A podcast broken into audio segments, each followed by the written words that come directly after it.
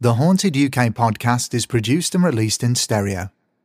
Listening through an environment such as headphones or stereo speakers will ensure that you get the best experience. This show is sponsored by C D S Print and Design. For high-quality printed t-shirts, coasters, placemats, mugs, drinks containers, stickers and much, much more, contact Colin or Debbie for a no-obligation quote. You can find C D S Print and Design on Instagram, Facebook, and now Etsy. If you love the Haunted U K podcast and you'd like to help keep the lights burning, the wheels turning, and the stories rolling, then why not consider getting over to Ko-fi and donating to the show? That's ko-fi and search for the Haunted U K podcast. You can sign up to donate just three pounds per month, the price of a coffee, or as much as you like. If you'd prefer not to subscribe, then any donation to the show will be greatly appreciated. You'll even get a shout-out in an episode of the main show. So that's ko-fi and search for the Haunted U K podcast to donate. Thank you. A huge thank you goes to Claire for her significant donation to the show. It's massively appreciated, and thank you. As well as Ko-fi, you can also follow the Haunted U K podcast on Instagram, Twitter at Haunted U K Pod, and on YouTube. Do you love ghost stories? Tales of haunted houses and poltergeist encounters? What about other areas of the paranormal, such as strange creatures, doppelgangers, time slips, and even creepy unexplained disappearances? If you do, then you're in the right place. And these are the topics which we'll be visiting every two weeks throughout the many future episodes and seasons of this show. And just to ensure that you get the best experience, there will be no advertisements throughout the main content of this episode. But please stick around to the end of the show, where you'll hear a small promo from one of the many great podcasts out there, which I know you'll want to check out. The script for this episode was kindly proofread and edited by Marie Waller.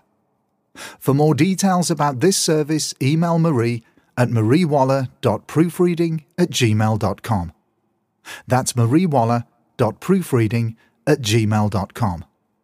This email address will also be in the show notes. Now, without any further delay, let's get this episode started.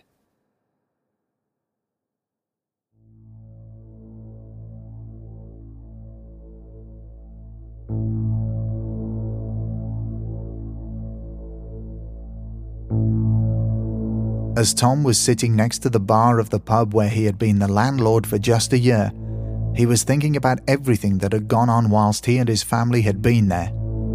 It was time to move on. It was time to put their nightmare firmly behind them. A nightmare which had made them question reality and everything they believed in. A nightmare which certainly brought Tom to the edge of his sanity. I think it would be fair to say Tom and his family were frightened and ready to make their escape and to move on to another pub. As Tom reflected on this, he watched the new landlord Tony and his wife Debbie move in, making sure to bring their own till from their previous pub, a tradition that's followed by many landlords and landladies. But they were about to get a very real taste of what was lying in store for them at the George Inn Hotel.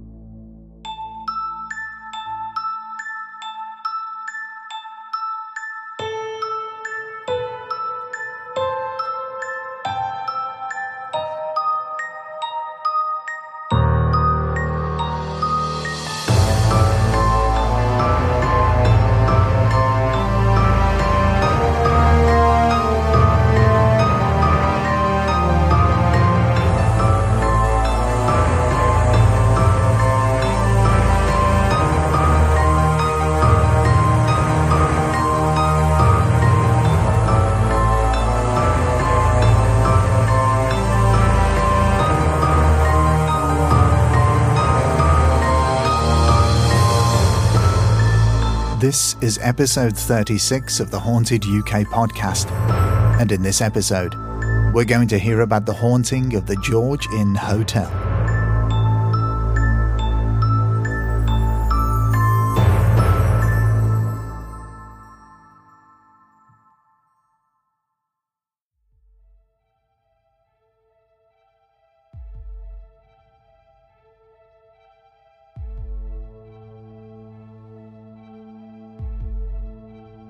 Haunted pubs are a very regular phenomenon, not only in the U K, but all over the world. Many have been around for hundreds of years and have seen their fair share of violence and death. And with all of the various customers, landlords and landladies which have come and gone, it's no surprise that many of these historic buildings have the reputation of being haunted. The George Inn Hotel was one such place in Preston in the north of England. Unfortunately, the inn and its surrounding buildings have long since been levelled for development. But that didn't stop previous landlords, landladies, employees and customers from coming forward and retelling their stories of first-hand accounts of the ghosts of the George Inn Hotel. It's the stories from two landlords and their families that we'll hear about in this episode. To warn you now, they are unnerving, chilling and at moments utterly disturbing. We'll rejoin the story with Tony and Debbie positioning their till carefully in its place on the bar, feeling excited about their new venture. Meanwhile, Tom, the outgoing landlord, sat on the other side of the bar watching them bemused. He looked jaded, dejected, exhausted, like he had had enough and seen too much. As Tony and Debbie were arranging the till, it sprang to life, spewing out a receipt with an aggressive force, which both stunned and knocked them back. Strangely, it wasn't even plugged in. Tony and Debbie gasped and looked across to Tom in confusion, but little did they realize this was a usual occurrence for Tom, and he duly stood up and sniffed, "You're welcome to this place." Around twelve months before this happened, Tom and his wife Anne and their two teenage sons had moved into the George Inn Hotel to take over the running of the establishment. They had years of experience running pubs, so this was just another rung on the ladder. But this, this was to prove something completely different. The pub was at least three hundred years old, and the land it stood on had seen the Battle of Preston play out as part of the English Civil War. There were mass graves found, as the area was going through various stages of development throughout the centuries, and there were also many gravestones unearthed. Mass graves weren't marked, so these stones must have been from a more recent time. With so much history in the immediate area, was it possible that something could have made its way into the George Inn Hotel? For around six years from the early nineteen nineties, the pub had been getting somewhat of a reputation of being a little strange. Outgoing landlords would tell of strange goings-on emanating from all areas of the building, and incoming landlords would learn the hard way that the paranormal phenomena which had been present there wasn't a joke. Tom was also to prove a very different landlord. He'd been aware of a very sensitive side to his own mental makeup for many years, and it was this sensitive side that would directly tune him in with whatever entity or force occupying the pub was, provoking his family, staff, and him. Mostly him, though. As with many people before him had experienced, things began to occur at a slow pace. Keys would go missing, only to turn up in another room. The pub's bank book had a habit of moving around the building's many rooms, causing frequent mad dashes and hunts to try and find it.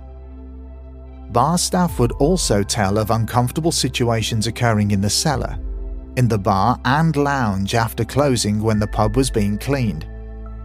One barmaid had a very strange experience with a large multi-C D cartridge player, which was located in the cellar. It controlled the background music which was played throughout the pub and had been loaded with various C Ds. The barmaid, Muriel, made her way downstairs to change the C Ds over, a job which she'd done many times in the past, and it always went without a hitch. But this time would be very different. She felt that the atmosphere in the cellar quickly turned very oppressive. Cold, something she'd never experienced before. With some apprehension, she finished loading the machine with discs and started to walk away, when it suddenly started ejecting every C D, with great force across the cellar. Dozens of discs were flying across the room, sending Muriel into a panic and causing her to run as quickly as possible back upstairs and into the bar. Things seemed to intensify when Tom was around, as if he was somehow causing the phenomena to increase in frequency. However, the worst was yet to come. It was dark in the early hours when Tom finally came face to face with what would eventually drive him and his family out of the George Inn Hotel. Tom was woken by the sound of a banging door. Then another. Then another one. And more continuing throughout the pub. Initially, Tom thought that it was his eldest son getting ready for work, as he started at a very early hour. But there was no way this was his son. It was too early. Tom got up out of bed and tried to calm their dog down, which was now at the bedroom door, frantically barking.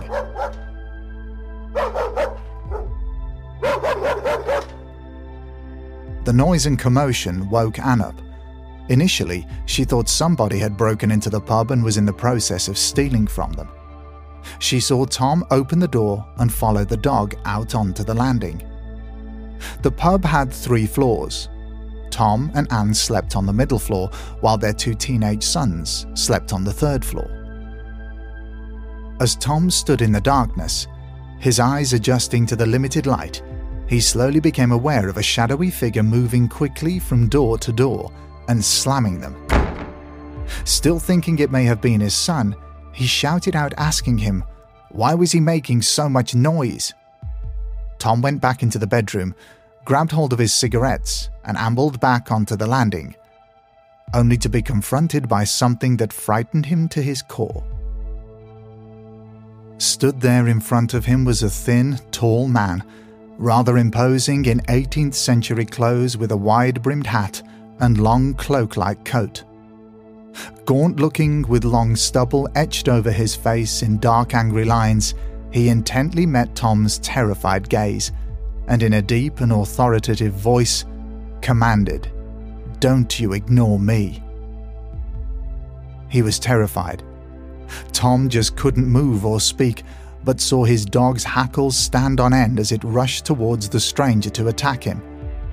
This frightening figure quickly darted to the other side of the landing and disappeared, right in front of a petrified Tom and his dog.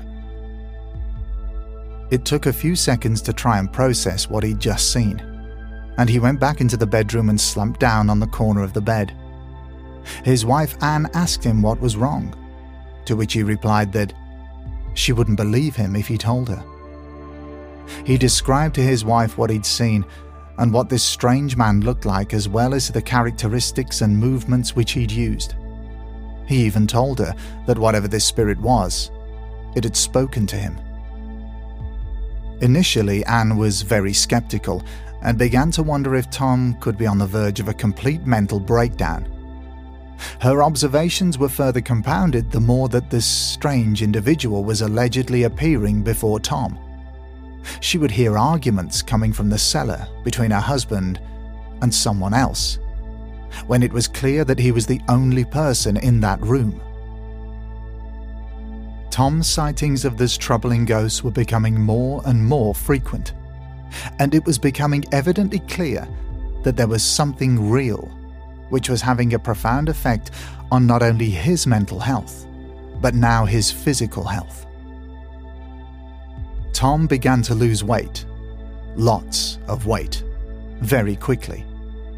Tom and Anne decided to get in touch with a paranormal investigator in the hope that there could be a solution to this strange problem. It was a woman named Melanie Warren who knocked on the door of the George Inn Hotel one rainy, cold day. And it was Melanie who would ultimately suggest something very radical, according to Tom's wife, Anne. Melanie could see the toll that this spirit was taking on Tom, and Anne was now beginning to come around to believing that maybe something out of the ordinary was really taking place. Melanie advised that the help from a psychic medium may help the family find out who or what this spirit may be. A short time later, an appointment with a medium was organised, and a few days later a knock on the pub's door would bring many surprises to both Tom and Anne. As the three of them walked around the pub and its three floors and many rooms, the medium relayed details of this spirit which stunned Tom. How could this woman know these things which had happened to him? And how was it that she could describe this individual so accurately to both him and Anne? It soon became apparent that, according to the medium, she wasn't strong enough to control this entity and help it to some form of peace. She believed that this spirit was crying out for help. It wanted to cross over. It wanted to rest. And it was using Tom as a type of paranormal punchbag to try and get its message across. The medium then suggested that a seance and a cleansing ritual be performed to try and help this spirit find peace. But she'd need help.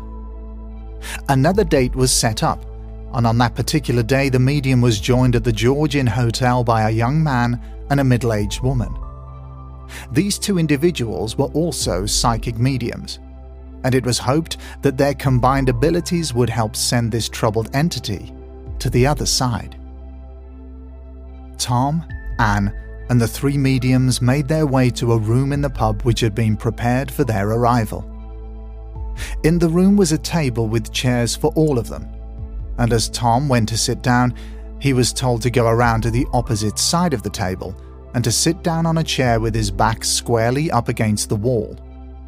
He was then told to sit on his hands and not to move under any circumstances.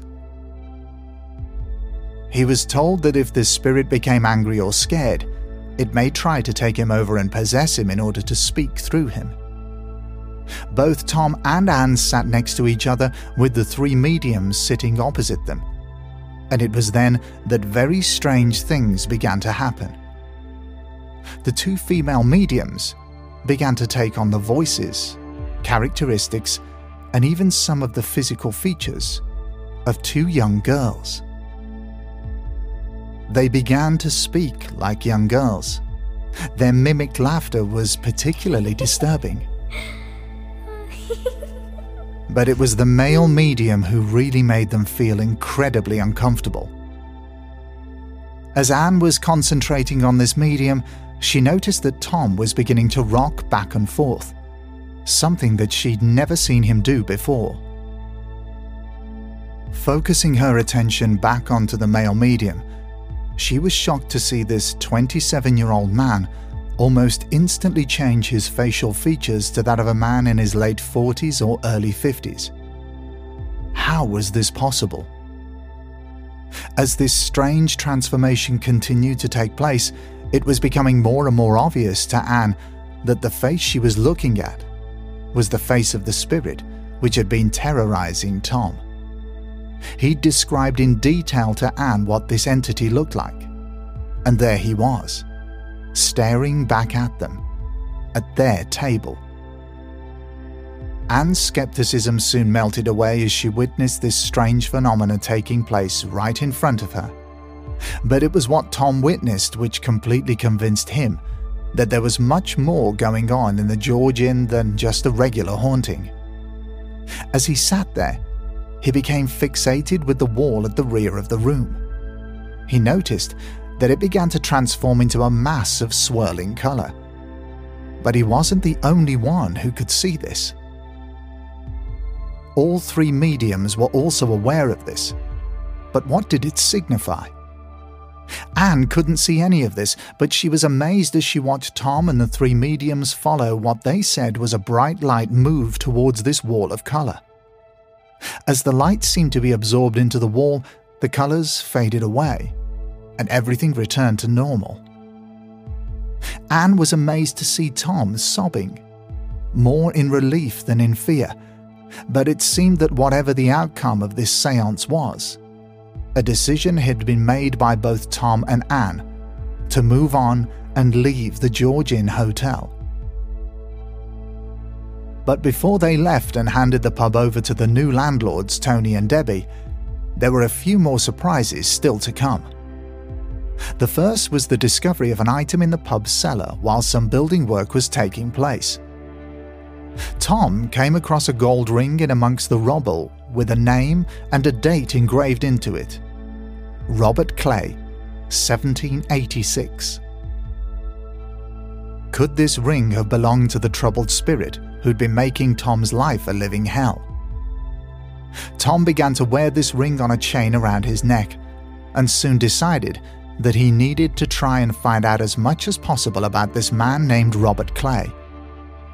Anne agreed to help him, and they both decided that their first port of call should be paranormal investigator Melanie Warren, who'd been instrumental in helping Tom when the disturbances first started to affect him.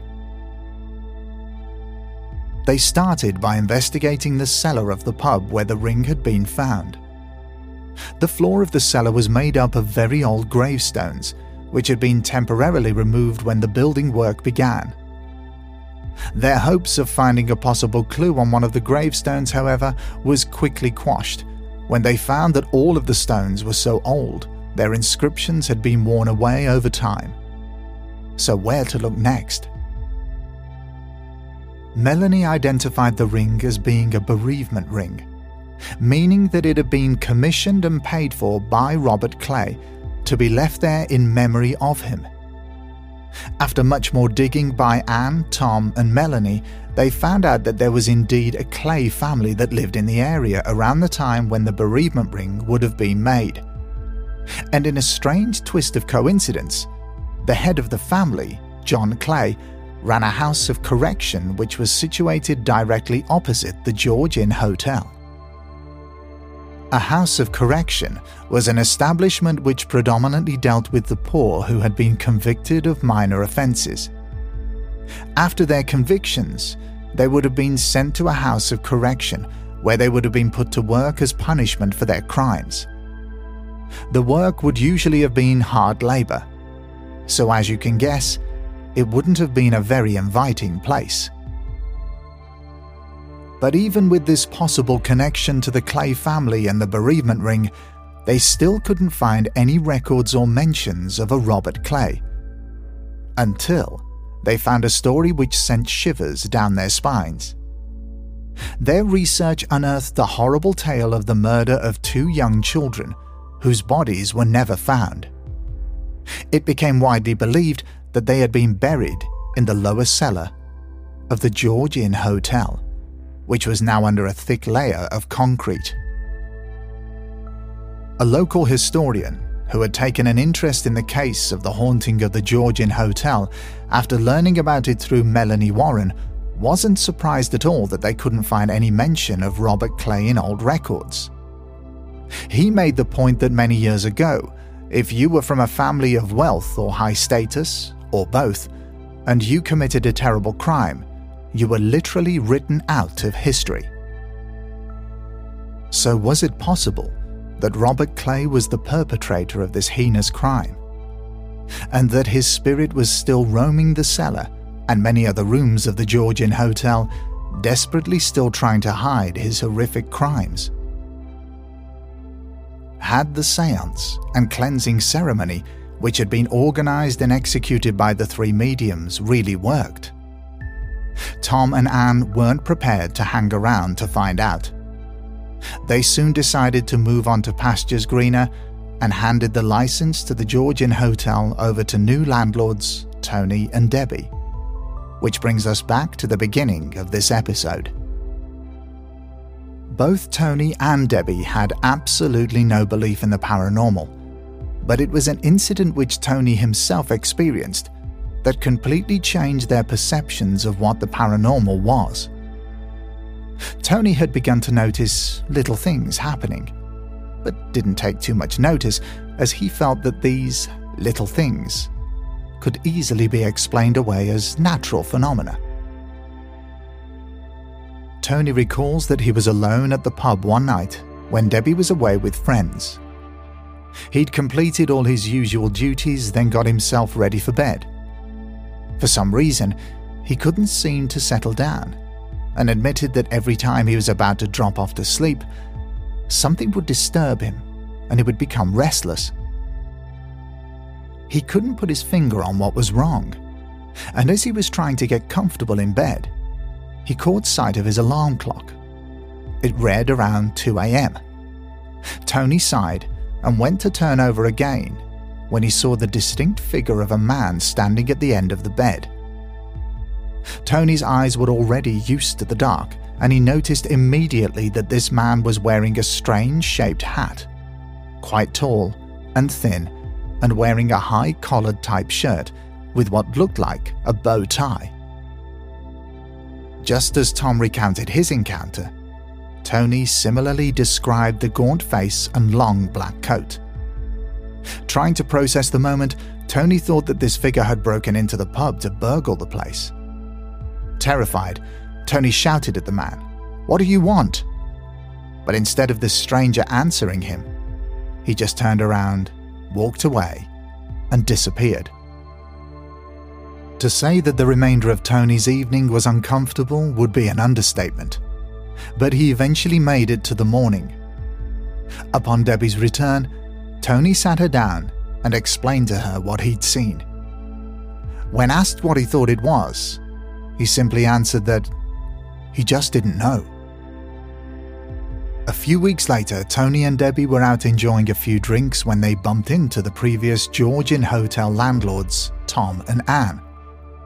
Seizing his opportunity, Tony asked Tom and Anne if they'd experienced any strange phenomena during their time in the pub. Both Tony and Debbie were dumbstruck, as Tony and Anne poured out all of their experiences to them in great detail. They also explained that, according to Melanie Warren, who'd been a huge help to them as they struggled to understand what was going on, other previous landlords also had similar problems. It seemed that many of them didn't last long at all before the spirits haunting the George Inn had driven them out. Many of them had not only seen the strange gaunt figure of a man, who could have been Robert Clay, but they also said that a woman in white was often seen wandering around rooms and corridors inside the building. Whatever had happened during the seance, which took place when Tom and Anne were landlords, obviously hadn't worked, because sightings of Robert Clay continued when Tony and Debbie took over. So who, or what, was the bright light which allegedly crossed over? So what happened at the George Inn Hotel all those years ago? Did all these seemingly ordinary everyday people really see the ghost of a child murderer, or the ghost of a woman in white? Did their staff really experience poltergeist phenomena whilst working behind the bar? According to their testimonies, yes, they did. During my research, I found it incredibly difficult to dig up further testimony from other witnesses. So much time has passed since these experiences happened that it's quite possible that many of the people involved, such as Tom, Anne, Tony, and Debbie, have passed away. The building is a memory that is now long gone, and it's such a pity that information about this series of hauntings isn't more available. But I did manage to find something of interest. The timeline seems a little hard to pin down with regards to the building work that went on in the cellar of the pub, but from the information which I found, it involved several builders who were working there for around five days. The original cellar floor was described like a cobbled road, and it was this floor that Tom and Anne wanted taking up and replacing. As the workmen began to break the cobbled stones apart, they came across a very large gravestone which was buried beneath. As already mentioned earlier on in this episode, the markings on the gravestone had been worn away to the extent that nothing was readable.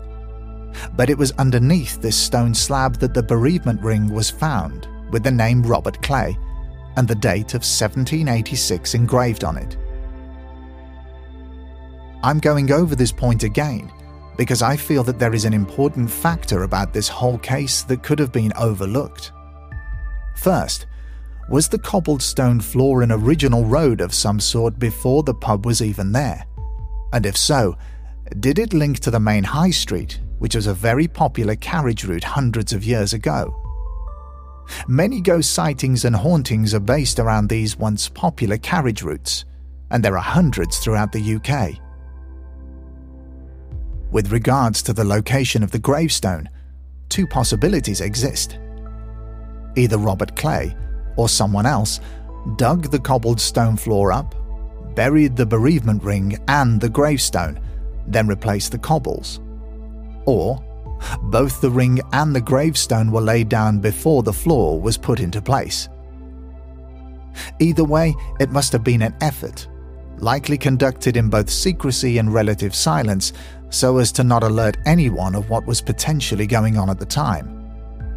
But what if the builders had kept digging after they had removed the gravestone and the ring? What would they have found? It seems that it was after the ring was discovered, as well as the cellar floor being relaid using concrete, that Melanie Warren had discovered the story of the murder of the two children, possibly at the hands of Robert Clay. If this information had been found before the concrete had been laid, could the builders have discovered their remains if they'd kept digging? It does seem very plausible that such a large and heavy gravestone could have been hiding something much more horrific than just a simple bereavement ring. The possibility of ever finding the remains of these poor children is now extremely unlikely due to the construction work which has taken place since the George Inn Hotel was demolished. But could the builders have disturbed something when they broke apart that cobbled stone floor and removed that huge gravestone? Could this also go some way to explain the sightings of a ghostly woman in white? The stone tape theory is one thing, but disturbing the resting place of the dead is something completely different. There have been so many stories from witnesses who have said that everything in their lives was normal until some sort of building work took place. Then everything changed. I've spoken in previous episodes about the stone tape theory and its possible connection, if it is in fact real, to many paranormal events, especially ghost sightings. It was Charles Babbage who, in eighteen thirty-seven, theorized about the possibility of spoken words being absorbed into the atmosphere and then leaving some sort of permanent impression.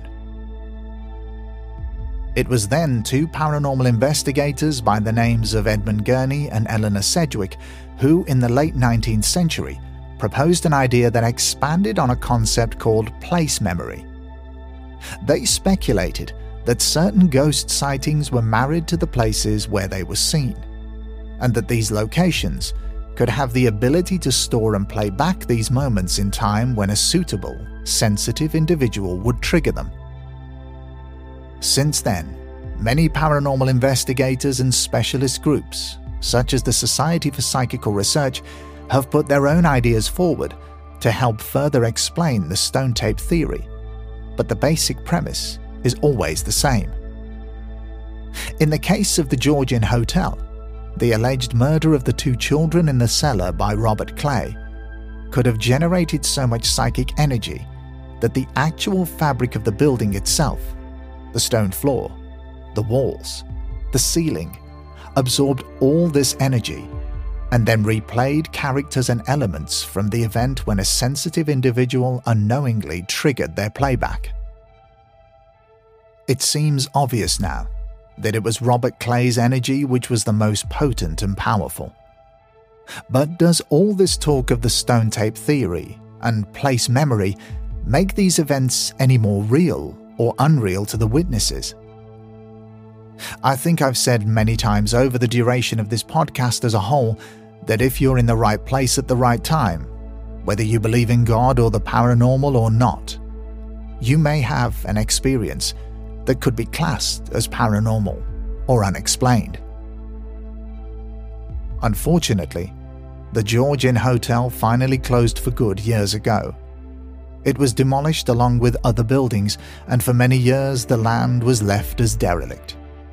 Now, modern shops, offices and residential apartments sit on the sites of these once enjoyed community haunts. But if the stone tape theory is something to be believed, then wouldn't it be a very plausible possibility that the land that these new buildings now lie on may still have remnants of spirits, such as Robert Clay, stored deep down, just waiting for the next sensitive person to trigger them all over again? In many ways, this story feels incomplete. We're unsure of the ending. Yes, the inn was closed, demolished, but what happened in the years leading up to that? Can you, listener, help us update this chilling story? Did you ever frequent Preston's The George Inn Hotel? Or know of anyone who did? Let us know on Twitter at Haunted U K Pod or on our Instagram page at Haunted U K Podcast. If you want to add a hashtag, hashtag The George Inn Hotel, please do. Can we update this story further? Or perhaps you have a tale of a haunted pub you would like to share with us. Pubs and inns have been a way of life on this island for centuries, and it has to be said, quite a few harbour sinister histories, grisly murders, and secrets absorbed into its walls, or in this case, buried under its grounds. So be careful next time you breeze through the doors of your cosy local, because the next spirit you may encounter might be very different to the one poured into your shot glass. Well, we've come to the end of this episode of the Haunted U K Podcast. But before I go, I'd like to ask a favour from all of you amazing listeners out there. The show's end-of-season finale revolves around the experiences and stories from listeners just like you. So if you've had an encounter with any element of the paranormal and you'd like to share your story, then I'd love to tell it for you on the Listener Stories finale episodes. Simply type up your story and email it to haunted U K podcast at hotmail dot com. That's haunted U K podcast at hotmail dot com, and in the subject section of your email, title it Listener Story so it's easy for me to find. All stories are treated with the utmost privacy and respect, and if you wish to remain anonymous, then that's no problem at all. This podcast is recorded, mixed and mastered at my studio, Blue Step Audio, in Halesowen in the West Midlands, England.